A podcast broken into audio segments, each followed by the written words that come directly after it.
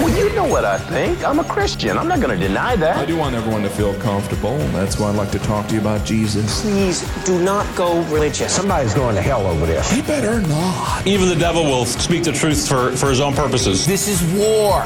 Accept it. Back to Jerusalem podcast. Yeah, I'm back, and I'm armed with righteousness. With your host, Eugene Bach. He just seems like he's got it all figured out. He's a righteous dude. Yep.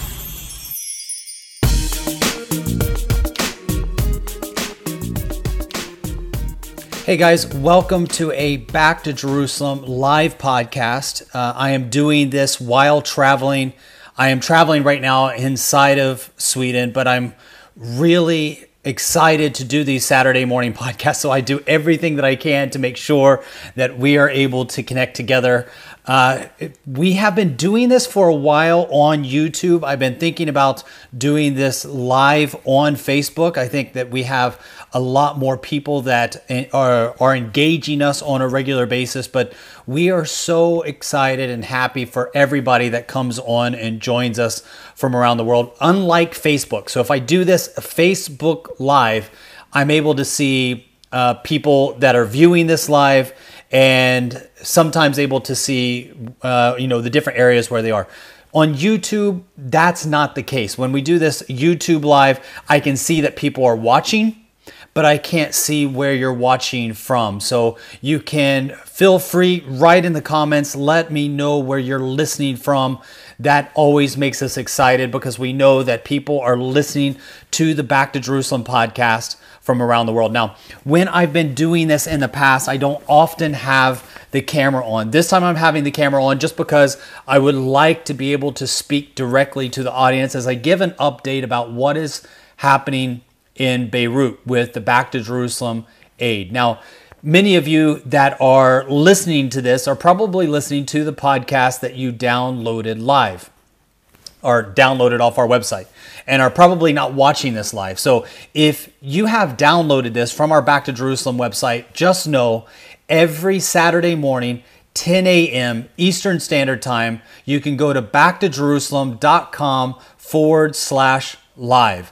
Backtojerusalem.com forward slash live. There you will find our Back to Jerusalem podcast.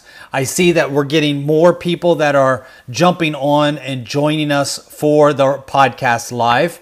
Feel free to write in, let us know where you're listening from, and also know that you can call us as well. We would love to hear from you. We would love to chat together with you.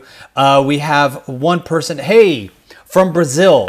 So glad that you guys are listening from Brazil. I we have just started to work with our partners there to put the Back to Jerusalem website in the Portuguese language. Uh, the last time that we had a tour there together with Brother Yun was super exciting because we had so many uh, supporters and partners, prayer partners from all over the nation that came into the meetings.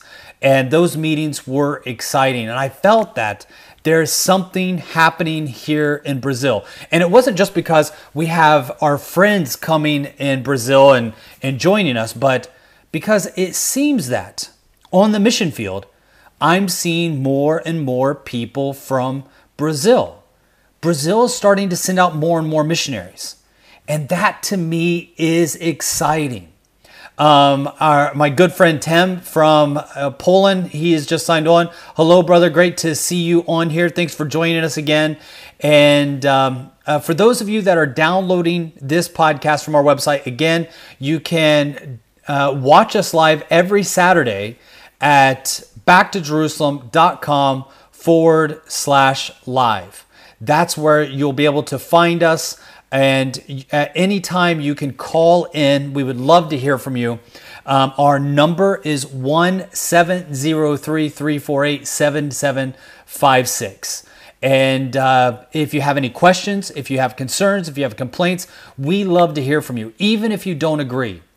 Um, I we have not. Pa- I don't think we have posted the podcast yet. I'm not sure. I'll have to go back and look. But when we started Ding Dash, there was a brother uh, from South Africa, great guy, but he felt that our um, Ding Dash website was not good because it targeted only Christians. And Christians should be out there in the world and sharing the gospel. So he didn't really understand the reason why we started Ding Dash. But we started dingdash.com for those believers that are living in closed countries that do not have access to regular social media. So, for instance, if I travel to Saudi Arabia, if I travel to uh, China, if I travel to Iran, I can't sign on to YouTube, Facebook, Twitter. I, I have, unless I have a VPN, I, I'm not able to get access to those social media sites, which means that I am completely isolated from a lot of Christians that put materials and messages, especially during this time, right? During the coronavirus. People really rely on connecting with one another through the internet. And that's why we developed dingdash.com. But Dingdash has been evolving not just for those that are living in, enclosed countries but many Christians are finding, you know what? I, I don't like the way that social media like Instagram or Twitter or YouTube or Facebook are cutting out a lot of voices from the Christian perspective. I don't like the fact that my information is being sold by these huge corporations. I don't like the fact that these companies can share my information with governments. Uh, just got another greetings from Moravian Falls. I love you guys in uh, Moravian Falls. I mean, I just saw a video uh, of um, George, my good buddy George Perot. If you're listening to this, George, thank you so much. Big shout out to you uh, for advertising our Back to Jerusalem Smugglers hat. If you haven't seen this before, we just came out with this and we now have it on our website. It is a we call it a smuggler's hat, but it's got two, it's got secret pockets here in the side on the inside of it so you can put in your ID card, your credit cards or whatever. So let's say you're going out for a run, a jog, um, you're maybe wearing swim swimming uh, clothing and you're you don't have pockets for, you know, carrying uh, your money or your ID or your uh, room card from your hotel or whatever, well, that's where the Back to Jerusalem Smuggler's Hat comes into play. So, and we got a an, another person joining us from Pennsylvania. So, thank you for joining us from Pennsylvania. We're we're really excited. Um, right now, we do not have this podcast live streaming on Ding Dash. We are working on that.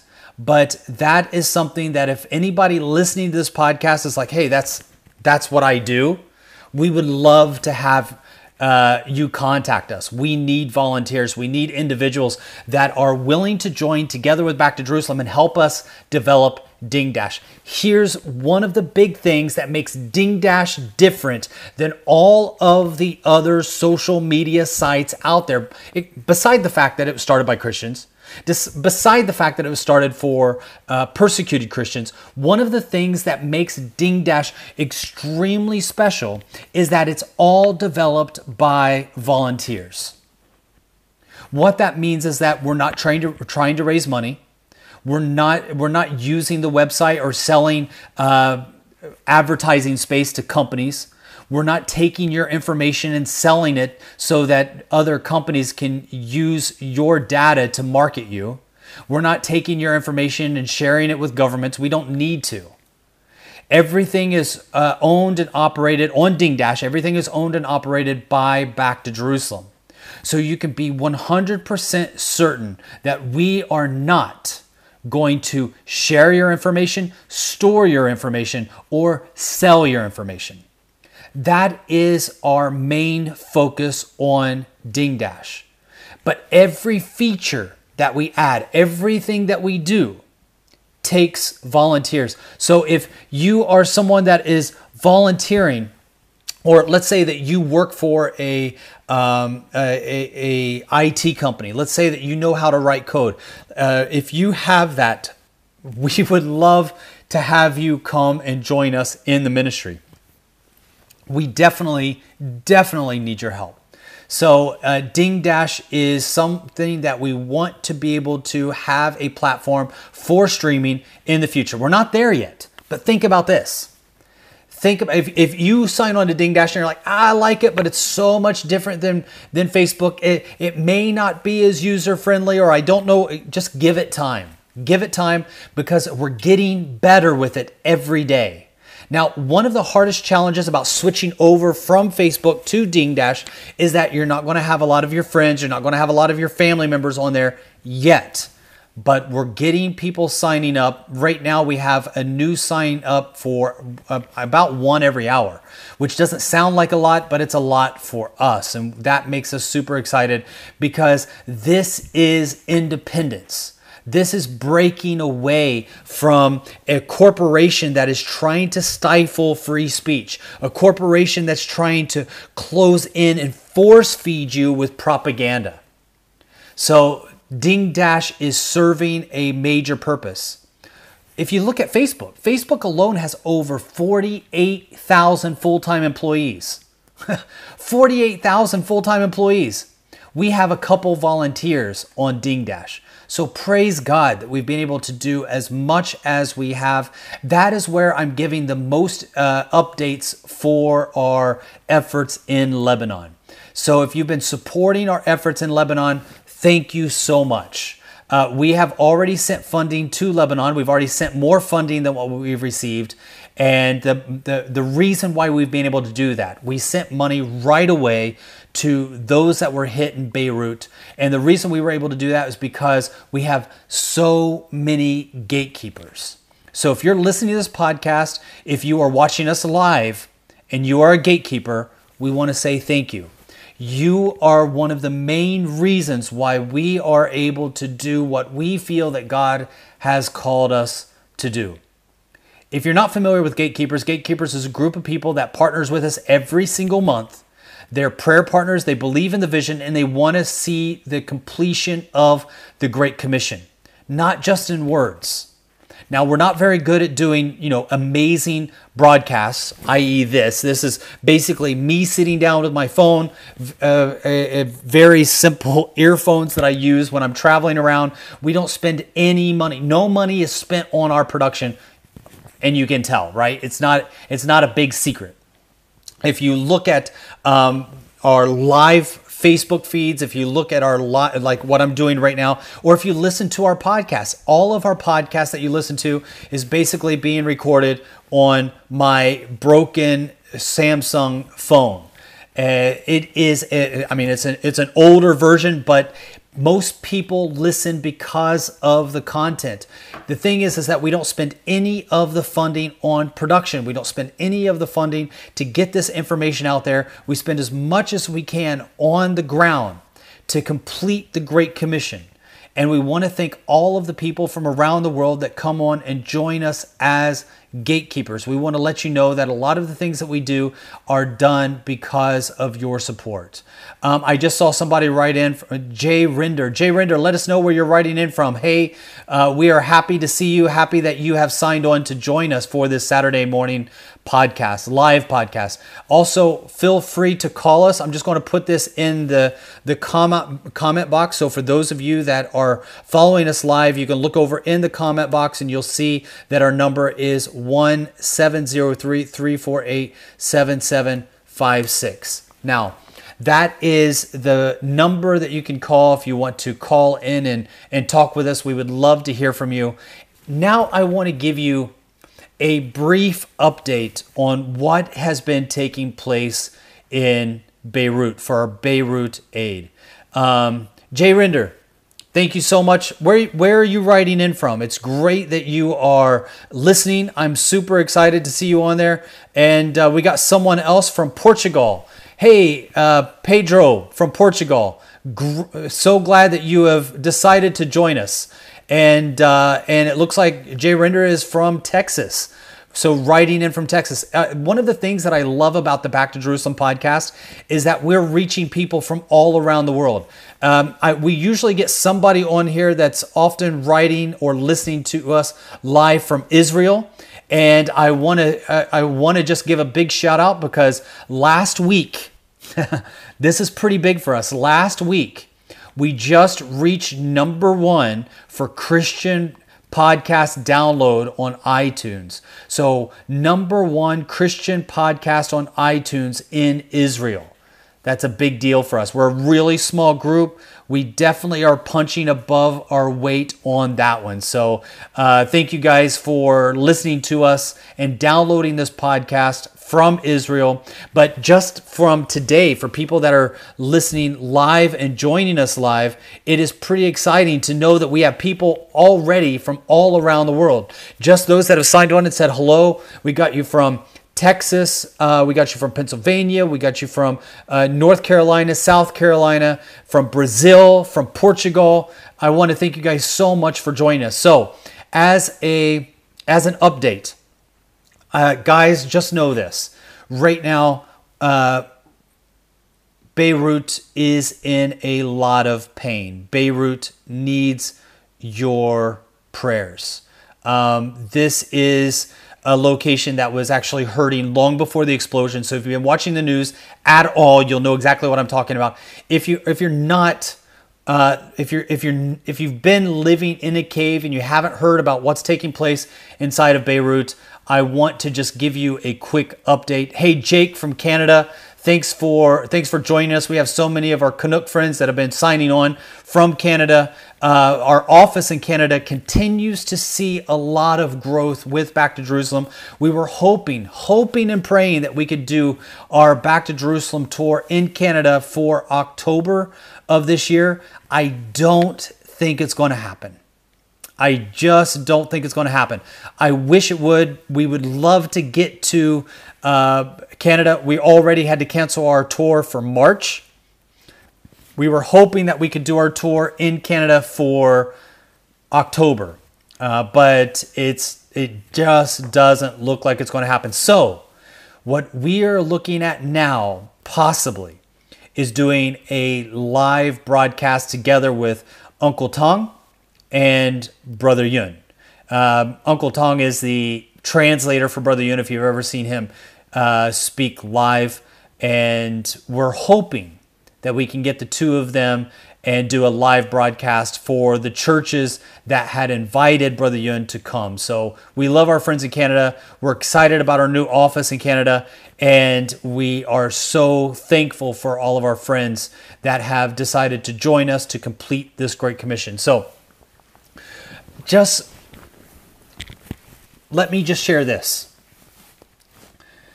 We have been working in Lebanon for the last uh, more than 10 years. I don't know exactly what year it was that we, I would have to go back and look at my notes, and I, am not traveling with my notes at the moment.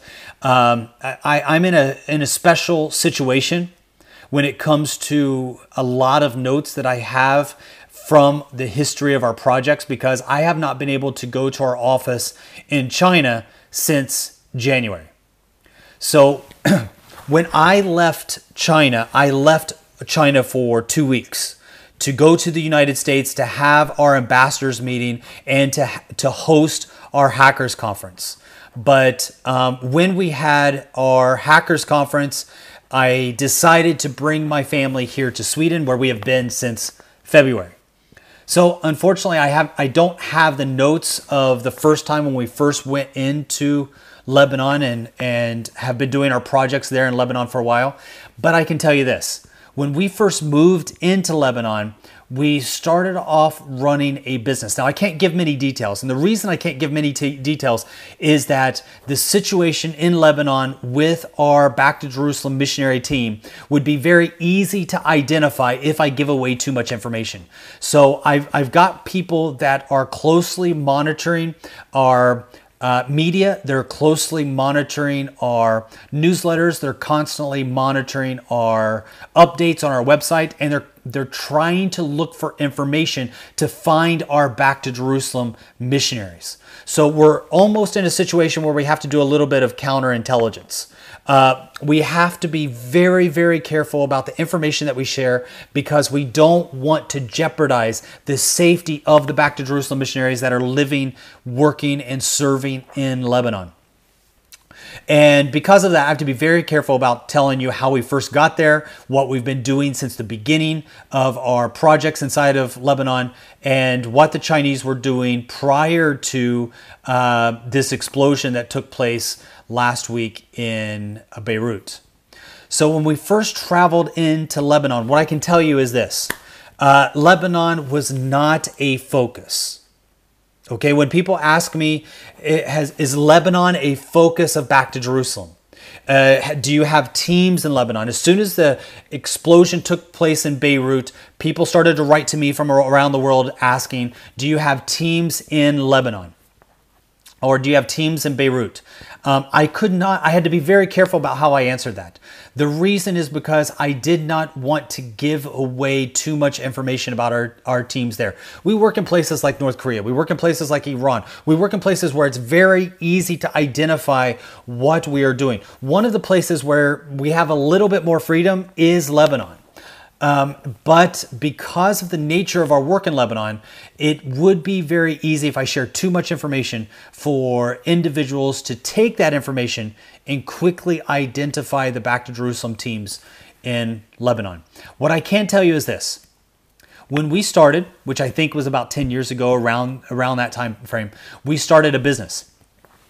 And when we started this business, uh, we realized that there was a need for a humanitarian effort using this business. So we started already working with the people in Lebanon, doing humanitarian work and serving in a humanitarian way. At the end of last year, beginning of this year, um, I started getting information from the teams in Lebanon that things are hurting. And I mean, we've been getting that from everywhere, right? I mean, where is where where are people not feeling the pain of this dilemma this pandemic that is hitting everywhere across the world? I mean it doesn't matter whether you're in china it doesn't matter whether you're in lebanon doesn't matter whether you are in iran sweden england america canada everybody is feeling the pain from the coronavirus. I mean businesses that were hurting already are probably they've probably already shut their doors because they've they they haven't been able to keep business going under the current conditions in a lot of nations. And a lot of nations that have gone on complete lockdown, which I'm not in one of those nations, and I thank God for that. I'm actually in Sweden right now. And one of the reasons I chose to be in Sweden is because Sweden had some of the, the most agreeable laws according to my understanding of what was taking place. So here we don't have to wear a mask. I have not really been convinced that I need a mask. You might. You might be one of those people that are convinced that we need a mask. Um, I did a podcast last week with a good friend of mine from Southern California. She's a mother, she's a believer, really hardcore Christian. She believes that all Christians should wear masks, it's a, it's a part of our religious duty. I did the podcast together with her because I didn't agree with her. But believe it or not, you can still disagree and both be Christians. Uh, we live in a cancel culture right now where so many people want to cancel out your voice if you don't say what they agree. And it's very difficult to meet some of the purity tests that are being imposed on believers across the spectrum. You have to meet all of these different purity tests. And if and if you don't do exactly as certain people think that you should, then you're considered to not you're no longer considered to be a Christian. Well, I believe for me, okay? Not everybody's going to agree with this, but I don't really see a need for masks. I've been taking my cues from the main doctors here in Sweden as well as in Scandinavia, in Northern Europe, and most studies have shown that they just they don't do anything. And you can point, I know that you can point to a million studies that prove the opposite, right? You can show that masks do do something. And you might be one of those people that say, you know what? I don't think that masks do anything, but I wear it for the comfort of others. I wear it for the safety of others. Good on you. That's, that's great.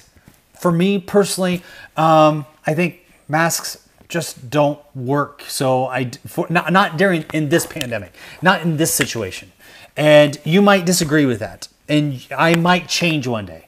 Okay, but right now I'm happy to be in a country where I don't need masks. I'm happy to be in a country where my wife and I and my family are still able to go to church. I'm happy to be in a country where businesses have not been closed down. The tourist areas have not been closed down. The restaurants, the shops, the stores have not been closed down. That's been uh, that that has allowed me to be able to live my life at least the way that I would like to right now in this pandemic, the way that we feel the most comfortable.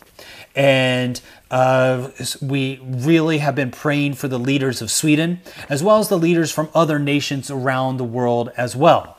And so that has been one of the things that uh, brought us here to this location where we're at right now. But not everybody agrees with that. That's why I brought on my good friend from Southern California who said, no, absolutely not. You have to wear a mask. And if you don't wear a mask, you should not be allowed to go outside.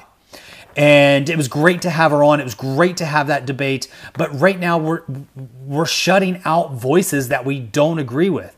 And I don't believe that is safe for anyone. Uh, I don't believe it's healthy for a Christian life to shut out voices that you don't agree with. That's another reason why we started Ding Dash. We don't agree with these big corporations that are shutting out voices. By the way, we're one of those voices that are being shut down. Back to Jerusalem is one of those voices that is being shut down by social media giants. Now, I've shared about this before, but for those of you that don't know, uh, we tried to do a campaign last year to raise money for Iraq this exact time last year to raise money for Iraq. We have uh, one of our Back to Jerusalem volunteers out of the Netherlands, works for a, a marketing company that does social media marketing. They're very, very good at it. So we handed over our account information for this company to do some free promo uh, things to raise money for Iraq. And what we found what we found was that um, Facebook would not allow us to do any advertising. Now, we can do personal advertising, but not through this company. This company said, listen, Eugene, I've never seen this before. They told me, We've never seen this before. In all the years that we've been doing online marketing, we've never once been stopped. And so basically, they said, sorry, there's nothing we can do for you. They contacted Facebook many times. We even had individuals that came to one of the meetings where I spoke at a Ivy League college gathering of people from Harvard, Princeton, uh, Brown. We had a big meeting in New Jersey last year. I was a, a speaker together with a other ministry leader named Heidi Baker. So me and Heidi together did a closed door meeting in New Jersey for Christians that attend these universities. And in one of the meetings, we had an amazing young lady who works for Facebook come out and said, Hey, I work inside of Facebook. Let me find out if I can get anything through for you guys. And it was still, there was nothing we could do. We were not able to bring the ball one yard closer to the goal line. Uh, we were still, I, I, believe, we're being shadow banned. Uh, we have not grown at all for, I think, the last year. I think we've been stuck at 35,000 followers. Now, we could probably pay Facebook more money to get more followers, but I'm not going to do that. Uh, we stopped doing that a while ago. So we still use Facebook, but we're not putting any resources into Facebook. We're not putting any money into Facebook. And we have experienced what it's like to be directly shadow banned and closed down by Facebook. And we don't agree with that. We believe that the way to overcome um, evil speech. We believe the way to overcome fake speech. We believe the uh, way to overcome hate speech is not to regulate speech, but to open it up to more speech. More speech allows the overcoming of bad speech. That's why. That's why I believe the enemy, above all over other things, the enemy wants to shut down free speech. Wherever we see the enemy is in control, you cannot share the gospel. You cannot share the gospel. You can't share the light. It doesn't matter whether you're in a Buddhist country. And if you look at our book that we just put out called Leaving Buddha, Leaving Buddha shares directly from a Buddhist country into or the area of Tibet as well as Nepal as well as India. Try to share the good news from in an area that controls free speech. By the way, we just got another shout out from St. Louis, Missouri. Thank you so much for uh, doing a shout out from St. Louis. It's another location that, again, I love being with you guys in St. Louis. Um, I'm probably going to make a lot of people mad, but um, just outside of uh, St. Louis is a is uh, the the main office for Joyce Meyer, and they have been a great partner of ours for many years. So I'm usually there in Fenton, Missouri, um, at least once or twice a year to meet with their team at their headquarters. They've been a big sponsor of Back to Jerusalem for many years. We carry out all of their projects inside of China as well as North Korea, and we've carried out several of their projects in other countries as well, like Iran. Um, there's a lot of people that may not like them, but I am uh, just so moved and touched by their friendship and their partnership. So I want to, I just want to let you guys know that. Um, all of our prayer partners in St. Louis, Missouri, thank you guys so much for your partnering. And Sharon, thank you for letting us know that you're listening to us live from St. Louis, Missouri.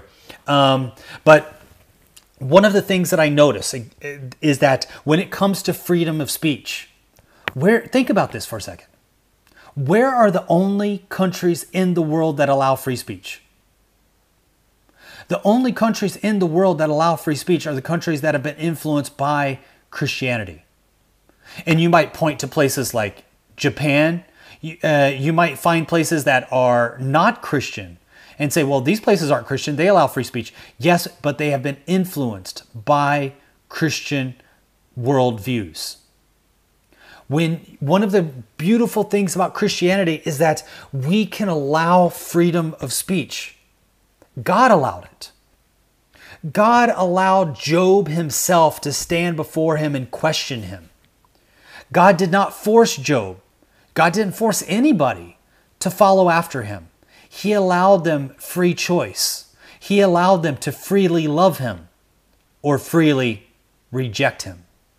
One of the things that we see in countries that are run by spirits, run by the enemy, whether it's Islam, whether it's Buddhism, whether it's Hinduism, whether it's atheism, in all of those settings, the very first thing that the enemy does, the very first thing is they shut down free speech. Do you remember Chaz?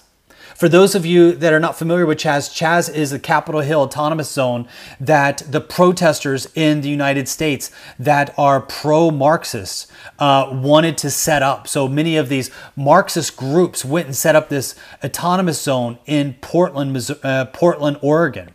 And the very first thing that you see that they did was shut down free speech. Journalists were not allowed to report unless, and they were told, I mean, this is on video, that journalists were told if you do not report what we like and you don't report us in a favorable light, we're going to carry out street justice on you. There is a preacher that goes out onto the streets in Chaz in the Capitol Hill Autonomous Zone, tries to share the gospel. He gets a beat down. He gets thrown out in about five seconds.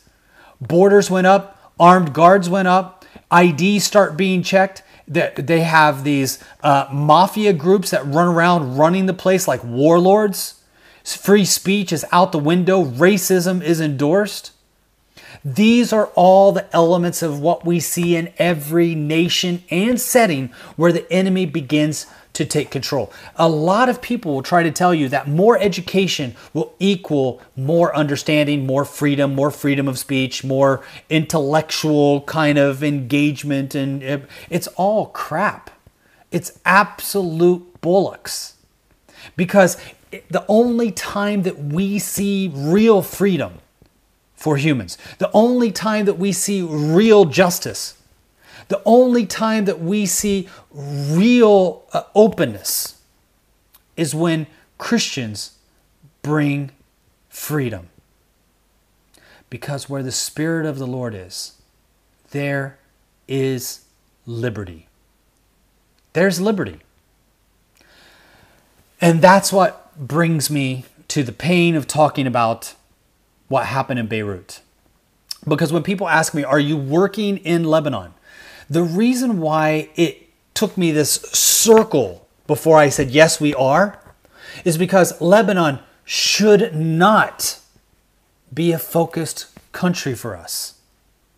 Yes, we're called back to Jerusalem. Yes, we focus on the 1040 window. Yeah, I mean, that's why I have this symbol on the hat. For those of you that are listening to this podcast, not watching this podcast, you, eh, we I'm pointing at the logo on the back to Jerusalem hat. This logo is uh, the word that we have in Chinese called hui, to return what you have is this outer square, right? For those of you that can see the logo, there's this outer square. That square means a wall, a border, uh, like the border for a country, like the border for a garden. This wall in the Chinese characters, if you put a, a like a different symbol in the middle, that would be a king in a country or a kingdom. Um, this wall is is like the we compare to the wall of Jerusalem this inner square, uh, which is also a Chinese character, which means mouth or gate, uh, we believe helps us focus on the eastern gate where the Messiah will return again to the wall of Jerusalem.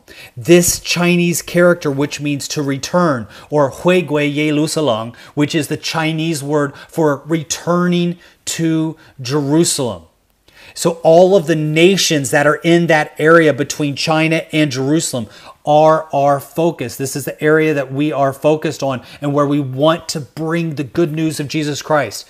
So why do I say that Lebanon is not one of the countries that I feel that we should have been? We are, but I feel that it's a nation that should have already been won. It's a nation that should have already been evangelized. It's a nation that should have already been exposed. Our main focus for this returning back to Jerusalem is to focus on the areas that have never heard the good news of Jesus Christ even one time. Lebanon if you know the history of it, it was an area that was run by the Ottoman Empire for years. It is kind of this last bastion, this last holdout of Christians, mainly made up of the a, a one group of Christians that is very closely related to the Syrians. Um, there's a group that is following after the Moroni, this this um, group uh, that follows a uh, a saint in the Eastern Orthodox Church or the Syrianic Church uh, that was a missionary or a, um, a monk in Syria. And a lot of the Christians that were persecuted under the Ottoman Empire went into that area. And after the Ottoman Empire fell after World War I, the French came in and kind of started to control this area and began to help build up and give freedom to those Christians. After World War II, this area gained independence. And it was one of the areas that was kind of drawn out by the French to be a region free for Christians. So it was a country that was a majority of Christians. And so it was kind of implied in the Constitution that the, the, the president, the, the prime minister would always be a Christian and uh, from a from a certain group of Christians from the nation. The problem however, is that as all the other Muslim nations around this one tiny slither, if you look at Lebanon, Lebanon's this little bitty beach carve out just on the northern border of Israel. It's a small little country, uh, I think smaller than the state of New Jersey. And not a very large population, but their population being run by Christians started to boom right away. I mean, they had the best schools, they had the best universities, they had the best economy, they had the best science, they had uh, freedom galore. People were just flocking to Beirut. Beirut was considered to be the Paris of um, the Middle East. That was a vacation spot. People started going there really. It was Dubai before there was a Dubai. And it also became well known for their banking. And so you had all of these uh, investors going into Lebanon and the 1960s after World War One and investing their money there because it was a safe place and the Christians were able to bring about freedom of speech, freedom of thought, freedom of religion. It was one of the few countries in the world, and still might be one of the few countries in the world, that has Christians and Muslims living and working together side by side. They were uh, allowed to have um, uh, both holidays. So they had christian holidays besides muslim holidays. It was a it was a great setup. Not everything was perfect. I don't want to paint just a rosy peachy picture of lebanon but it was a lot lot better than what it is today. So what happened was the this christian country lebanon the only one in the middle east by the way it was the this little bitty blip on a screen. Like the size if you look at the map of the Middle East. You got this massive geographical land and all of these people, the majority of the population, overwhelmingly Muslim, and just this little bitty area cut off for Christians. This little bitty Christian, this little bitty Christian area, about the size of the little bitty Jewish area. It's not very big, very, very small.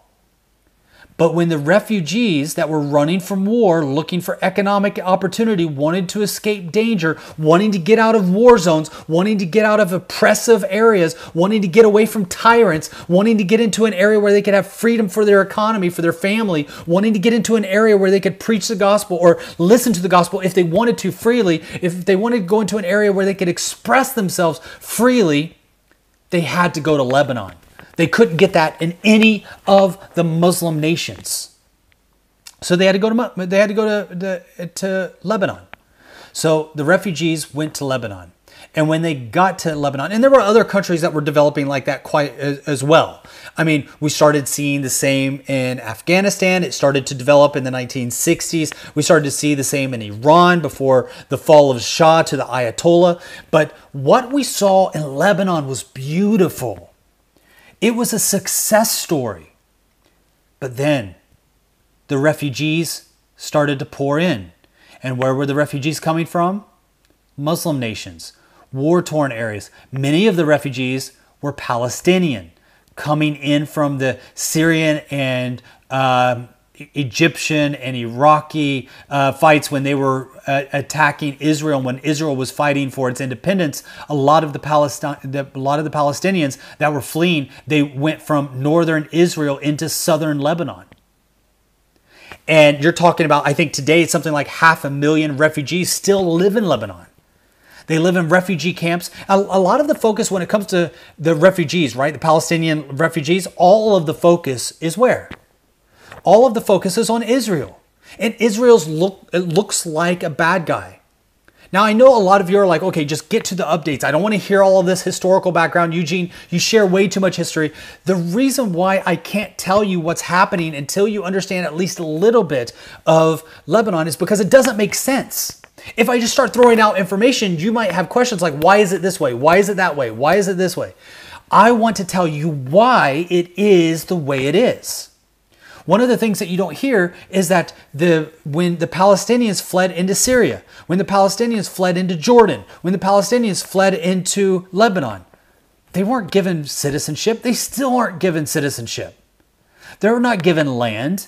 They're not given freedoms. They're not given equality.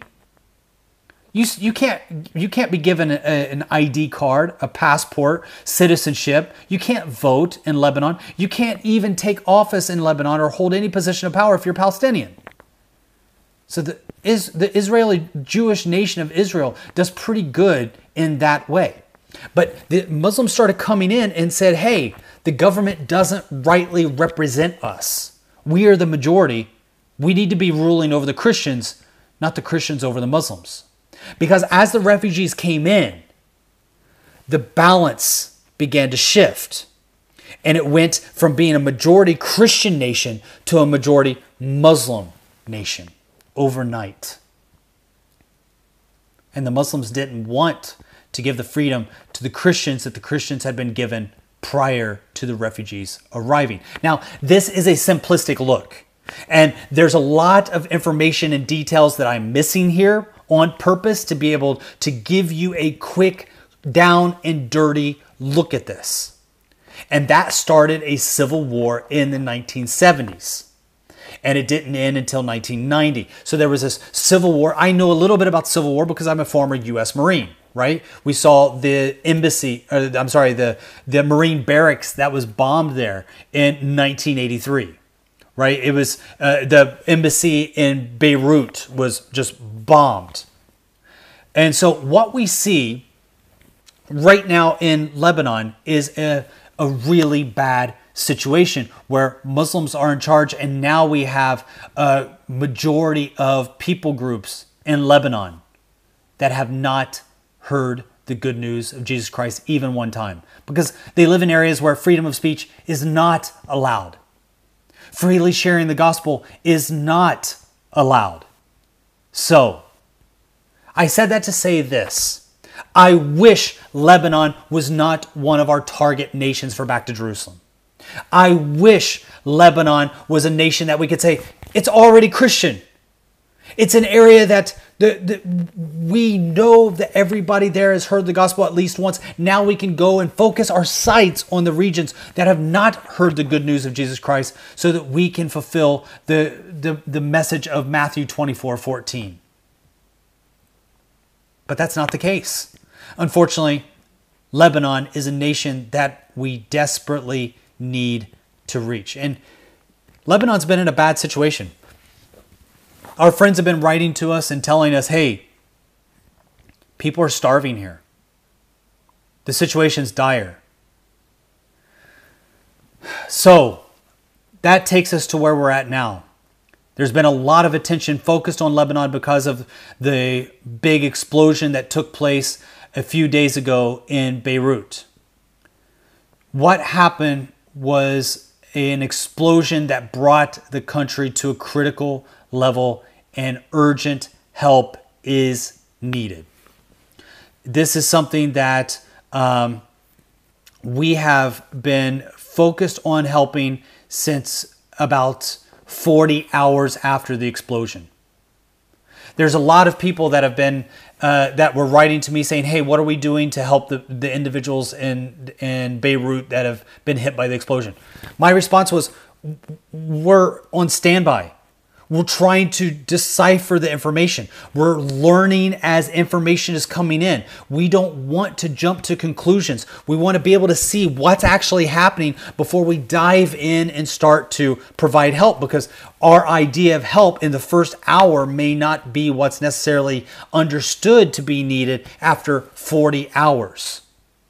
So, what we see on uh, what we have heard from our friends after that 40 hours is that, yeah, there is help needed in this region. We need to be able to provide food, cooking items, just emergency items that you would need during really any disaster. Uh, by the way, just got a note in from a brother by the name of Jonathan Newman. He said, Please pray for my wife to be saved by Jesus. Brother Jonathan, we are praying together with you.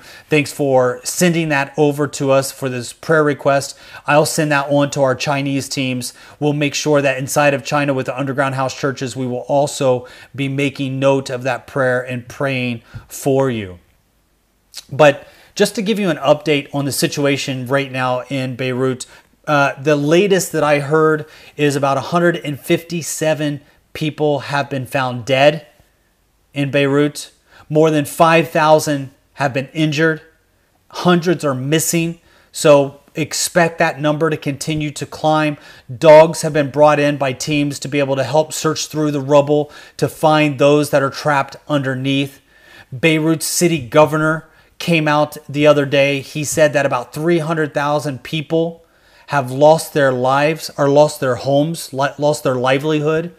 Um, he fought back tears when he was on camera crying, uh, begging people to stand together with him because people don't have food, they don't have water, they don't have shelter. It was a massive explosion. It was felt about 150 miles away. As far as in Eastern Europe, people felt the shaking um, all the way in Cyprus, all throughout the country, even in northern Israel. Houses were being shake, sh- shooken, windows shook. Um, some windows even exploded.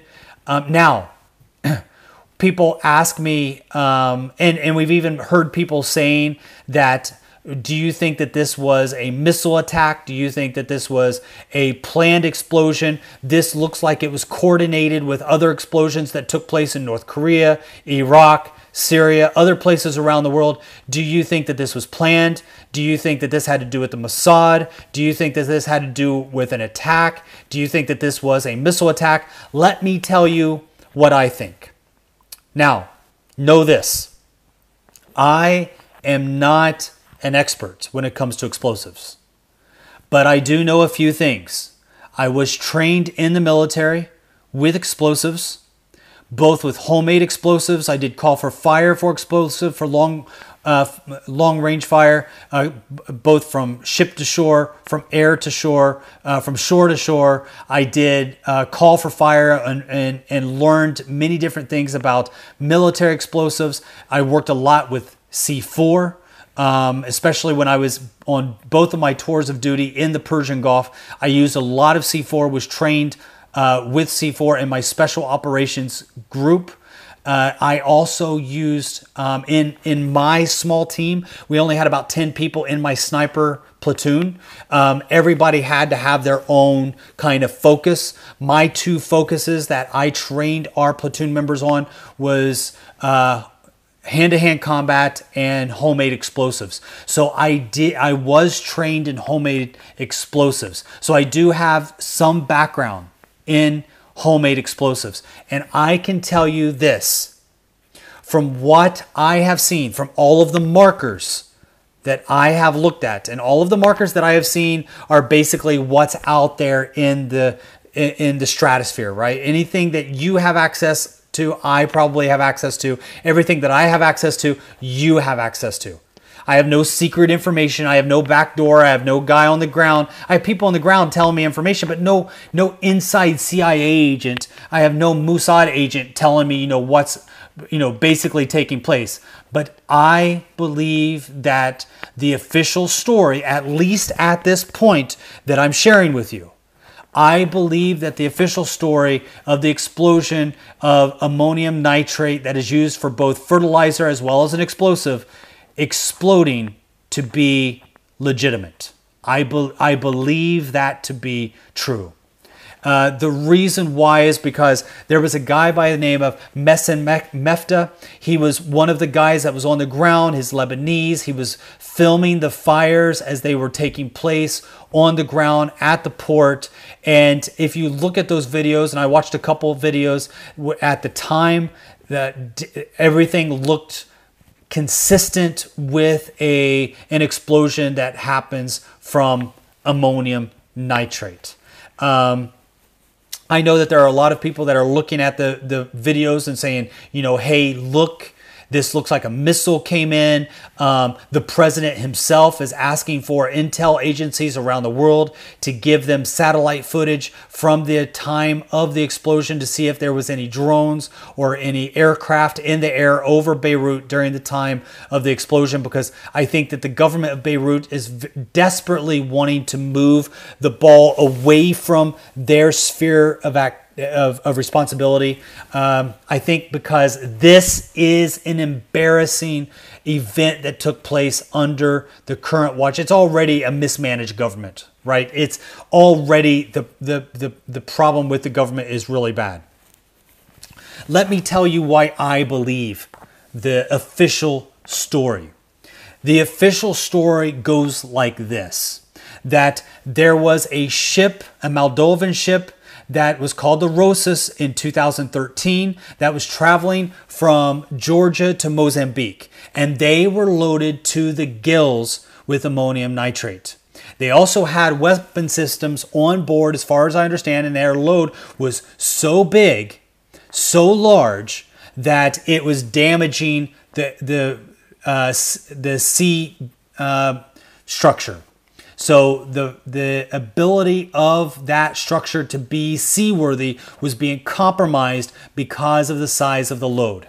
And the information that I'm sharing with you, everybody has access to. You can go to, it's called shiparrested.com.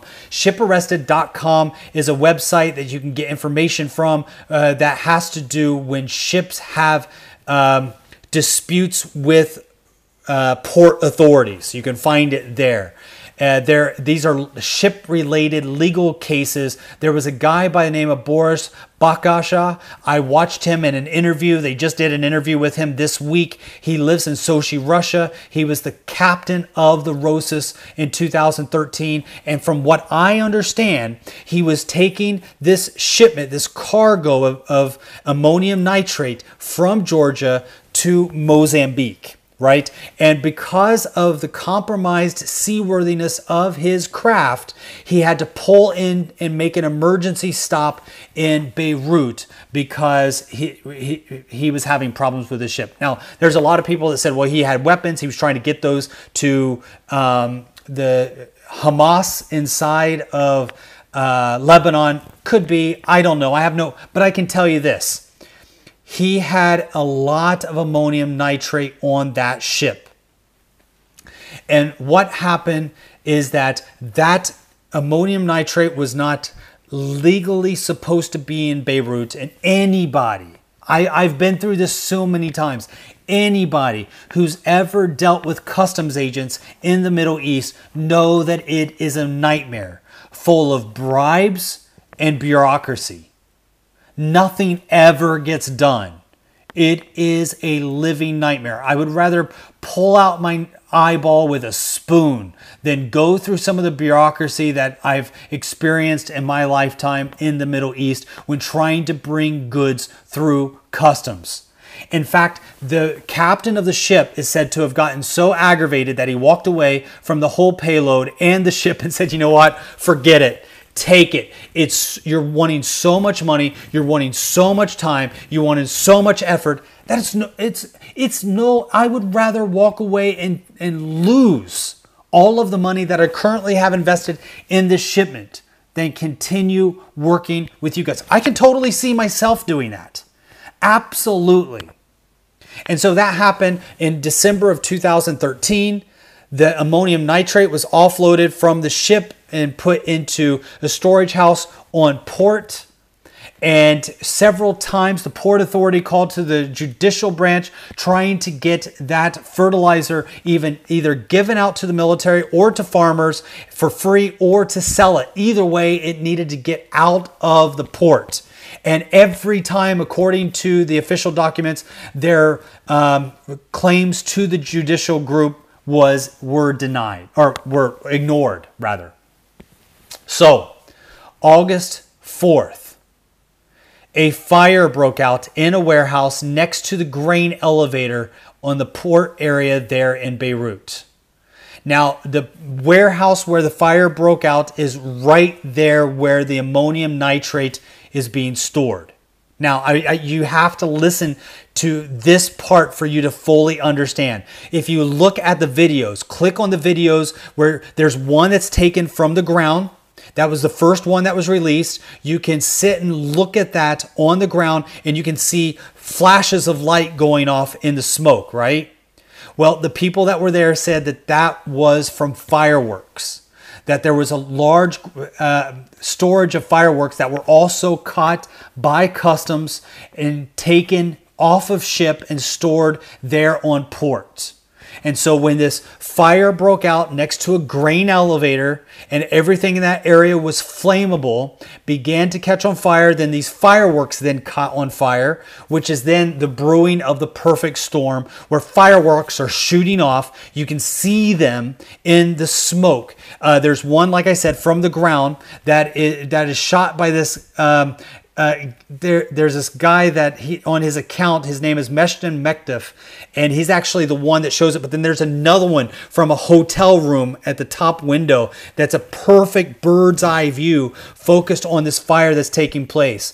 And then all of a sudden, there's this massive explosion as the uh, fire moved from the grain elevator to the fireworks to the ammonium nitrate. And the small explosion of the fireworks then hit the ammonium nitrate. Now, here's the thing with ammonium nitrate the ammonium nitrate uh, that that exploded there there's a lot of people that's like oh no no that's not a that if you look at that explosion that was not the explosion of ammonium nitrate that was uh, like a something much bigger That was, uh, I can tell you this, it wasn't a nuclear explosion, okay? That we know. If it was a nuclear explosion, you would have known.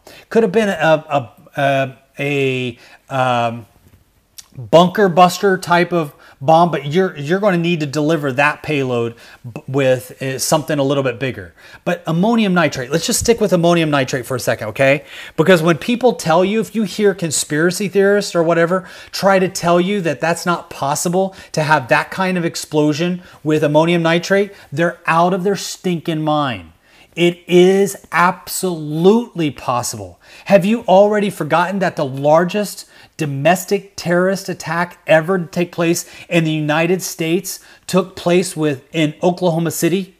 This was the largest attack on American uh, soil before 9 11, and to this day is still the largest domestic terrorism attack ever in the United States if you don't remember, let me tell you, or if you are not aware of it, let me tell you. Maybe I got some listeners that are a little bit young. They may not know, you know, if you're in your early 20s, um, late 20s, maybe even early 30s, you may not know about this. But in the United States, on April 19th, 1995, there was this massive attack that took place that even to this day is the largest uh, domestic ter- terrorist attack to ever happen in America, where a guy by the name of Timothy McVeigh has this little small uh, U-Haul truck, uh, and it is packed with guess what?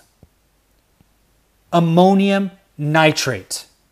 And he comes in and he releases that uh, ammonium nitrate, explodes it, sets it off, and kills 168 people and uh, injures about 680 other people, and it destroys 16 blocks of the city. 16 blocks. 324 buildings were demolished or were destroyed, and 258 other nearby buildings had their glass shattered.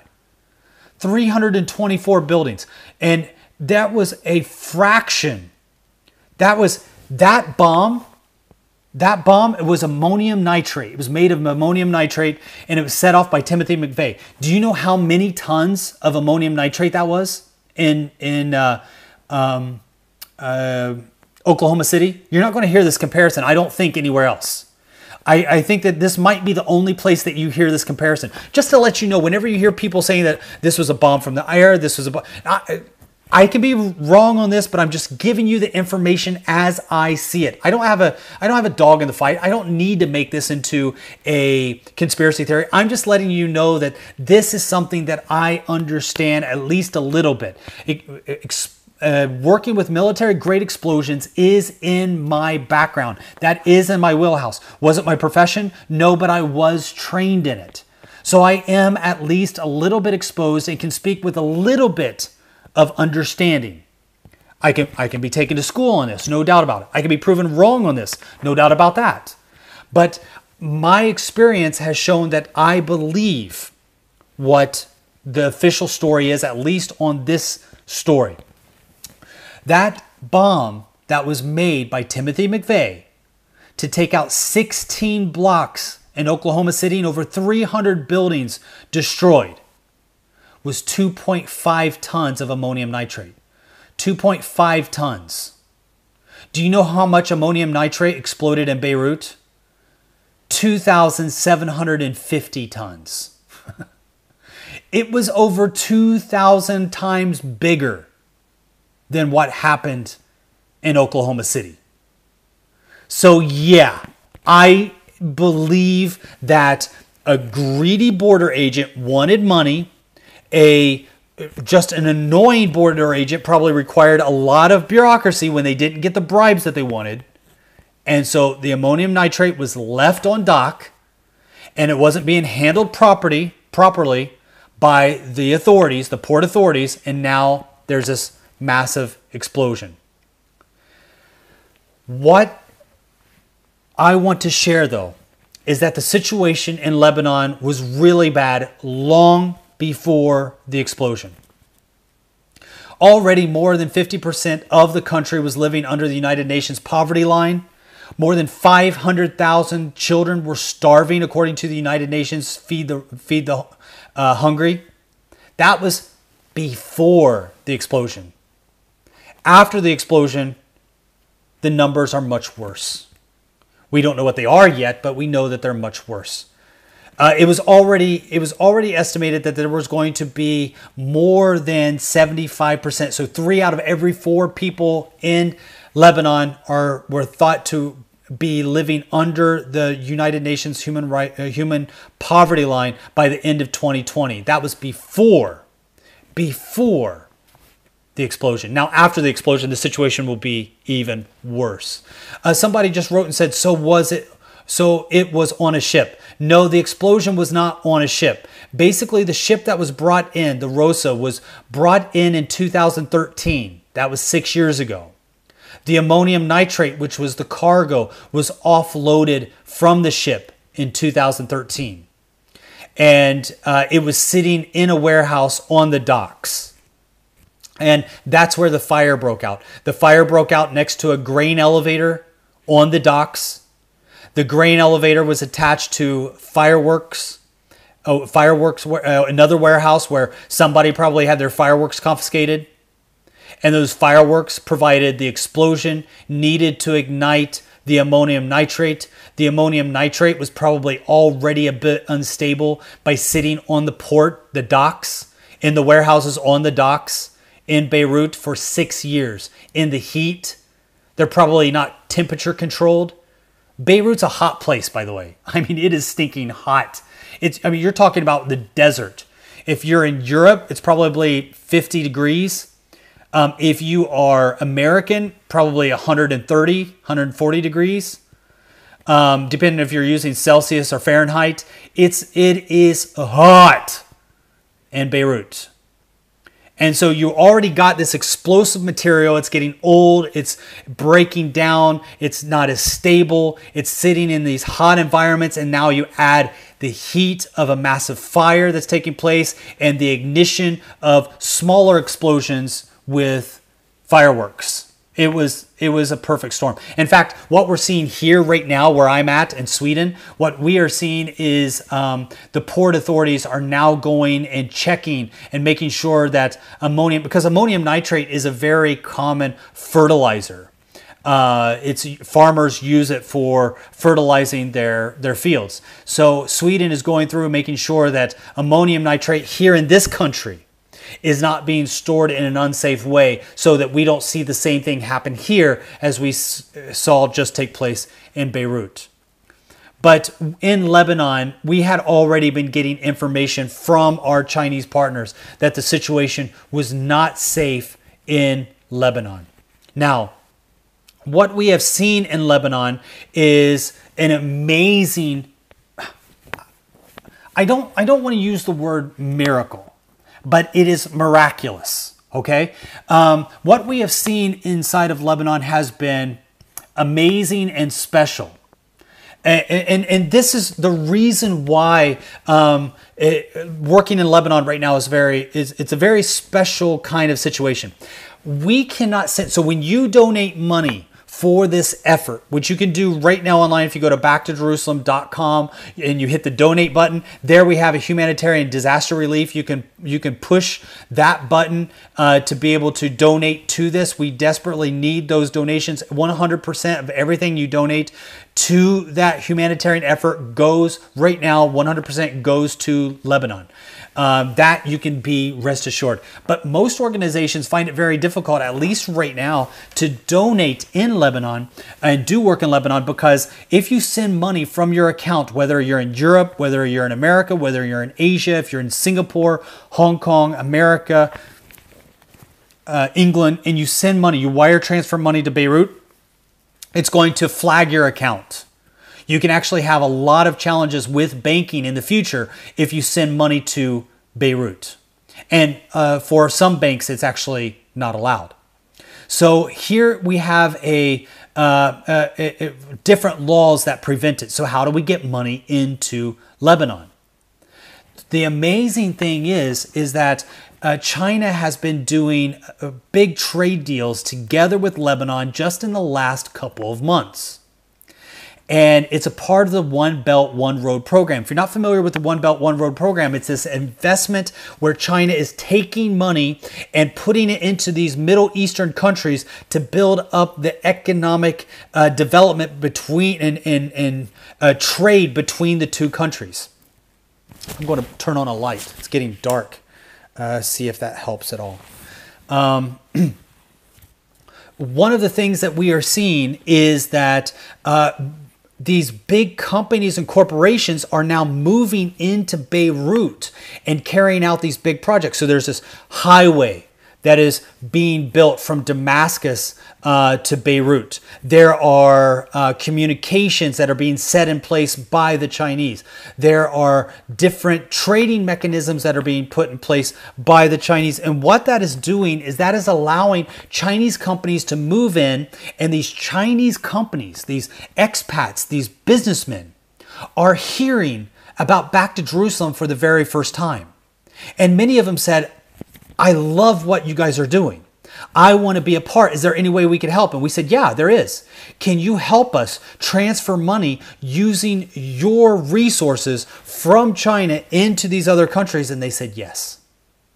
So, this is allowing us to use the Chinese mechanism of bringing in funds, and it has been phenomenal. It has allowed money to be brought in from back to Jerusalem into Lebanon uh, without worrying about sending from banks in the West where we could be easily, easily shut down.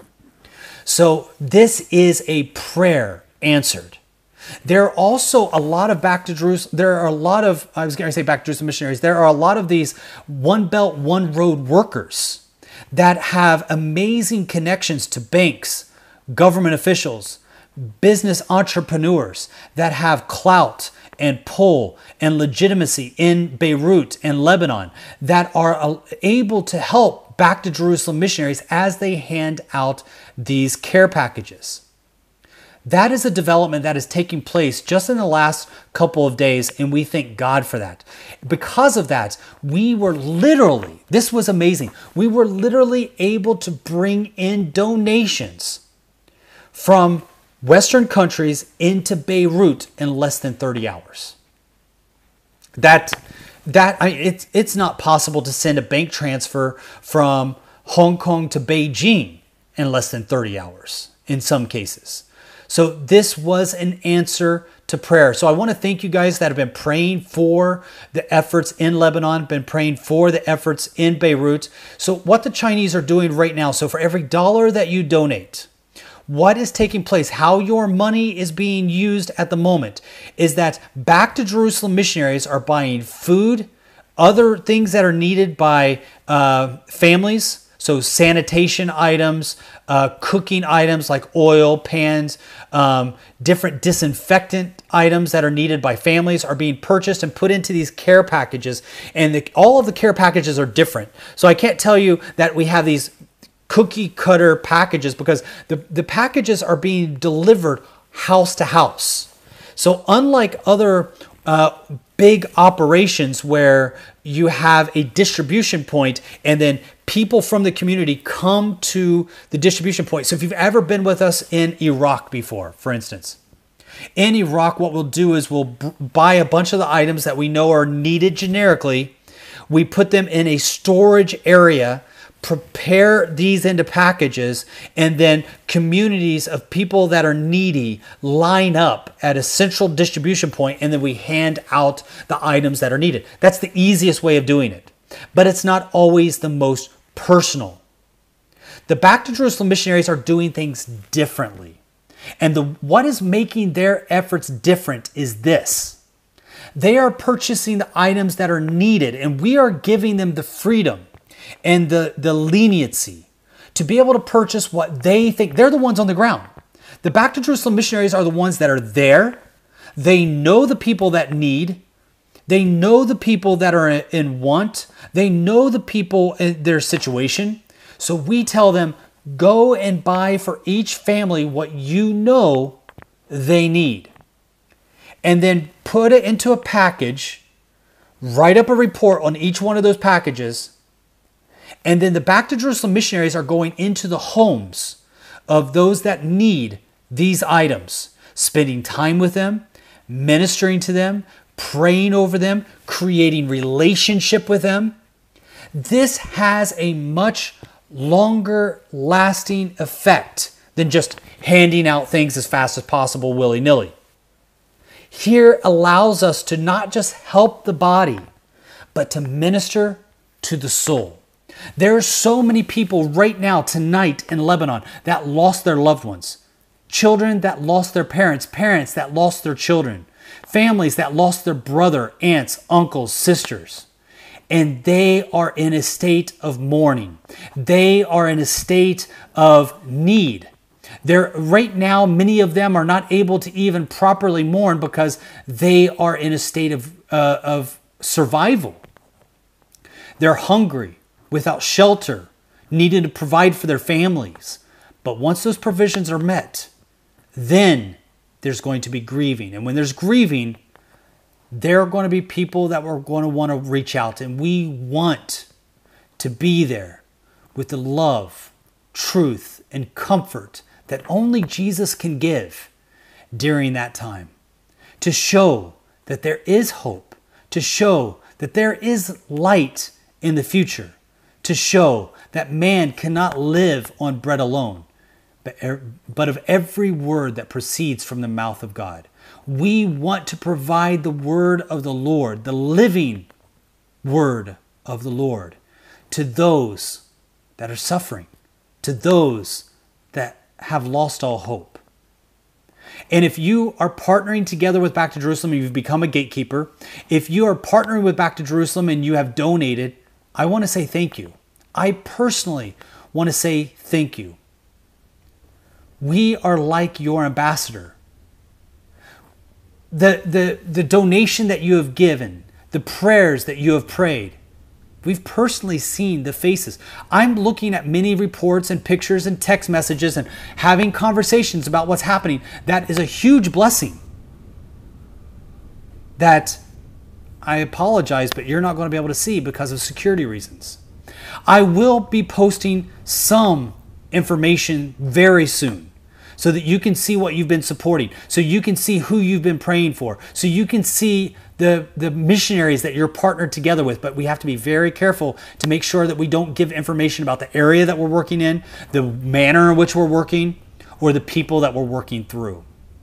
We need your prayers and we appreciate your support. I want to thank you for joining us again for another Saturday morning live podcast. I want to thank you for all of those that have written in from all around the world, for those of you in Brazil and America and Portugal and Canada. Thank you guys so much. I love you. I appreciate your support. I appreciate your partnership. And I pray that this podcast has been informative for you. Again, I'm Eugene Bach coming to you live. And for those of you downloading our podcast on delay from somewhere within the borders of Sweden, God bless you. Bye.